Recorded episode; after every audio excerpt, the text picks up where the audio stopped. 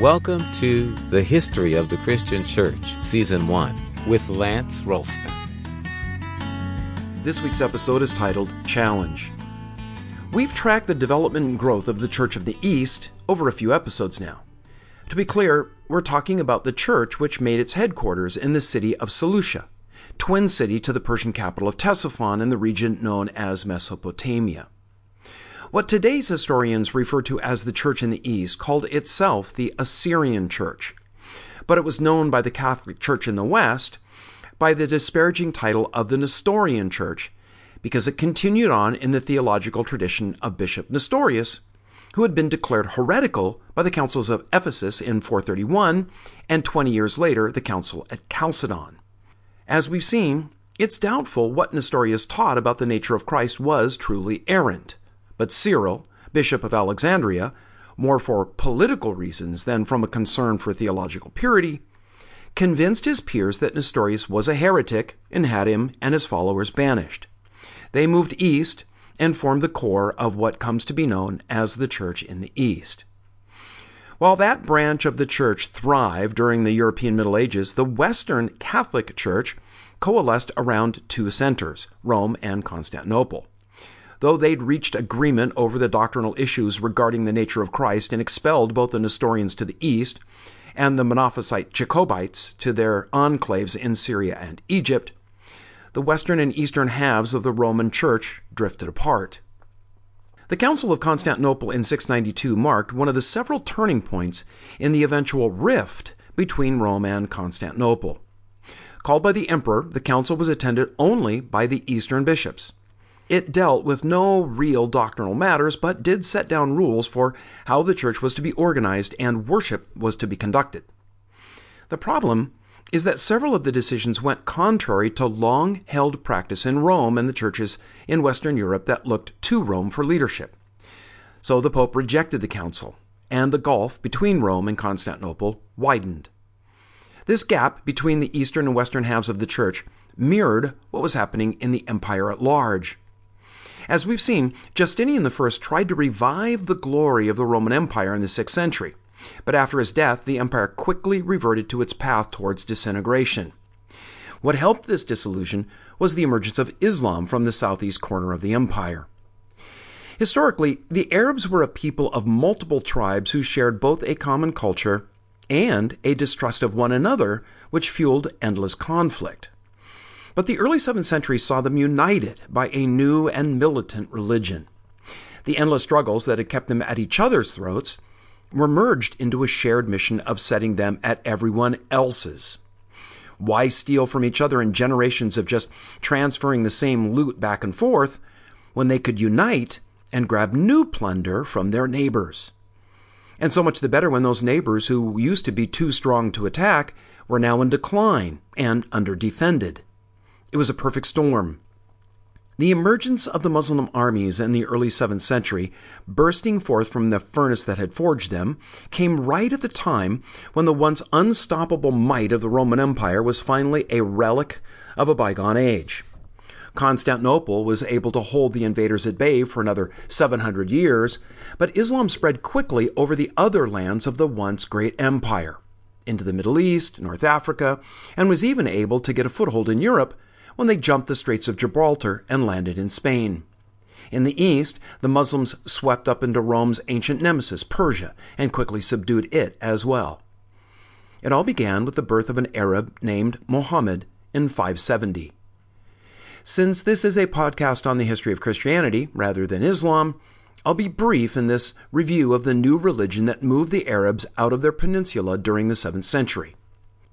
Islam marks its beginning to the Hijra, that is, Muhammad's move from his hometown of Mecca to the city of Medina in AD 622. This began the successful phase of his preaching. Muhammad built a theology that included elements of Judaism, Christianity, and Arabian polytheism.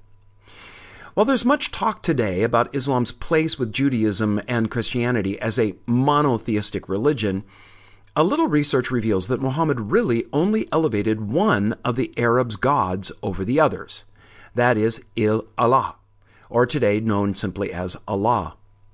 Allah was the moon god and the patron deity of Muhammad's Quraysh tribe.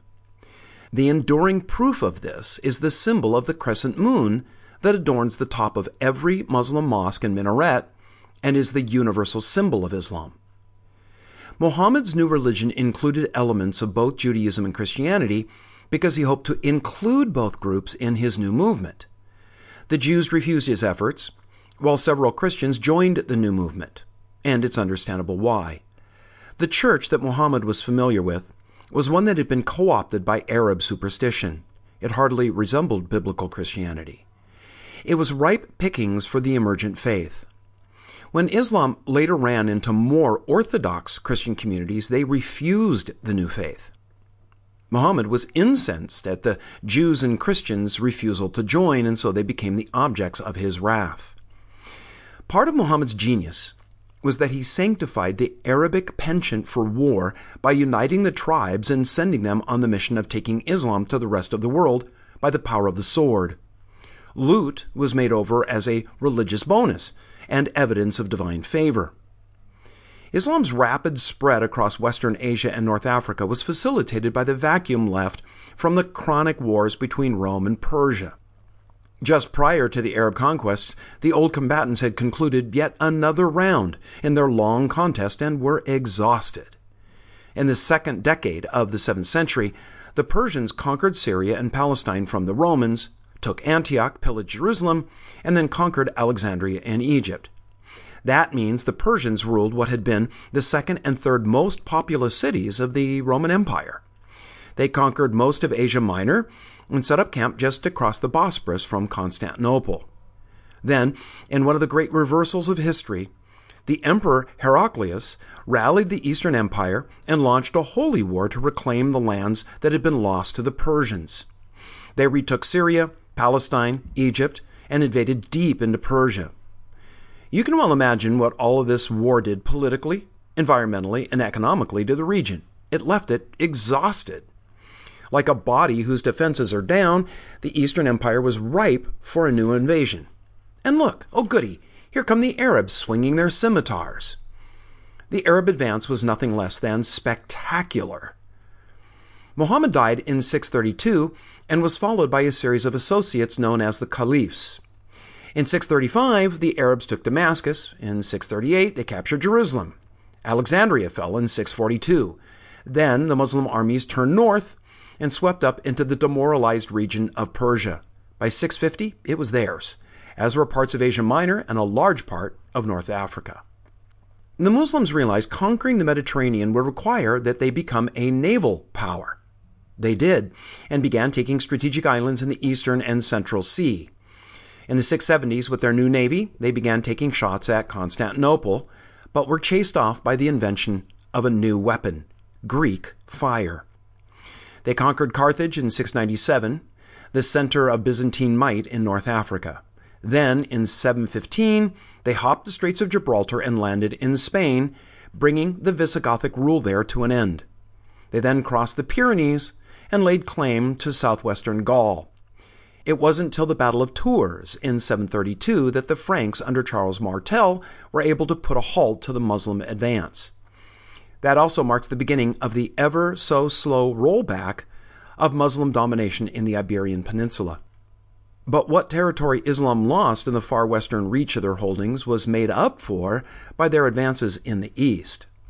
During the 8th century, they reached into the Punjab in India and deep into Central Asia. The major islands of the Mediterranean became coins that flipped from Byzantine to Muslim control and then back again.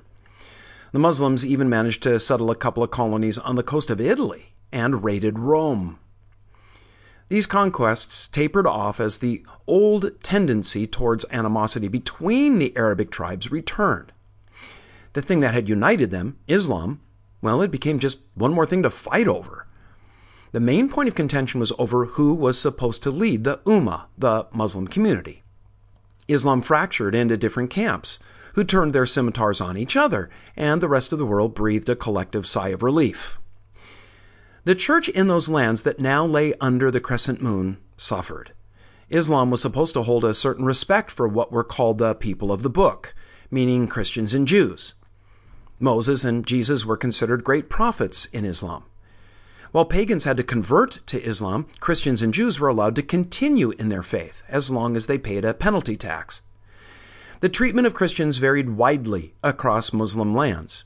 Their fate was determined by the intensity of the ruler's faith and adherence to Islam. This was largely due to the conflicting instructions found in the Quran about how to treat people of other faiths. You see, in Islam, later revelation supersedes earlier pronouncements. Early in Muhammad's career, he had hoped to win Christians by persuasion to his cause, and so he called for kindly treatment of them. Later, when he had some power and Christians proved intractable, he spoke more stridently and urged their forced compliance. Conversion from Islam to any other religion was punishable by execution. But the Quran isn't set down in a chronological sequence, and readers don't always know which was an earlier and which a later revelation. Some Muslim rulers were stern and read the harsh passages as being the rule. They persecuted Christians and tried to eradicate the church. Others believed the call to a more merciful relationship with Christians was a higher morality, and so they would follow that.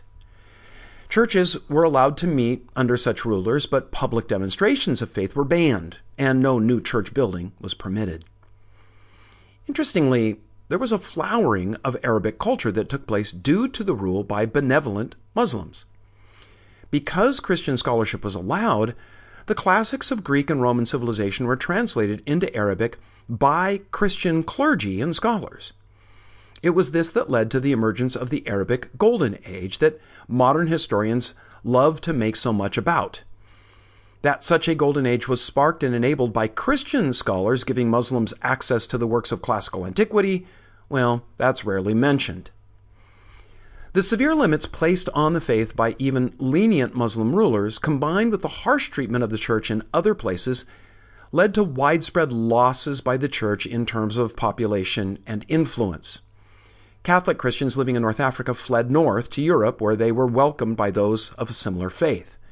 But the Jacobite Monophysite community was left behind a language, and the vibrant church culture that had once dominated the region was nearly lost. The resurgent radical Islam of the modern Muslim Brotherhood in Egypt is now putting the final nails in the coffin of the Coptic Church spiritual heirs to that once vibrant history. Nearly everywhere that Islam spread, it was accompanied by mass defections of marginal Christians to the new faith. Pragmatism isn't such a modern philosophy after all.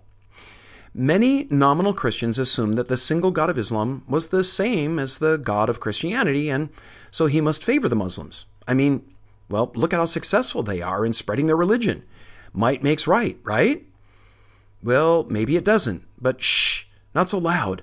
The mullahs might hear, and their scimitars are sharp. As many had converted to the newly emergent Christianity under the auspices of Constantine in the early 4th century, well, now many converted to Islam under the caliphates in the 7th. Along with the restrictions placed on those Christians who refused to convert to Islam, was added a practice that the Muslims had picked up from the Zoroastrian rulers of Persia they required Christians to wear a distinctive badge and prohibited them from serving in the army. That was probably for the best, since the army was used specifically to spread the faith by the sword, the Muslim practice of jihad. But being banned from the military meant that they were prohibited the use of arms, and forced to wear distinctive clothing meant easy identification for those hostile elements who saw the presence of Christians as contrary to the will of Allah. Christians became targets of public shame and often violence. Since conversions from Islam were punishable by death, while conversion to Islam was rewarded, even in the most lenient realms under the banner of the crescent moon, the church experienced a steady decline. As Islam settled in and became the dominant cultural force throughout its domains, most of the Christian communities that remained became tradition bound. They reacted strongly against any innovations, fearing that they were dangerous deviations from the faith that they'd held to so tenaciously in spite of persecution. Another reason they rejected change was for fear that it might lead to success and the church would grow.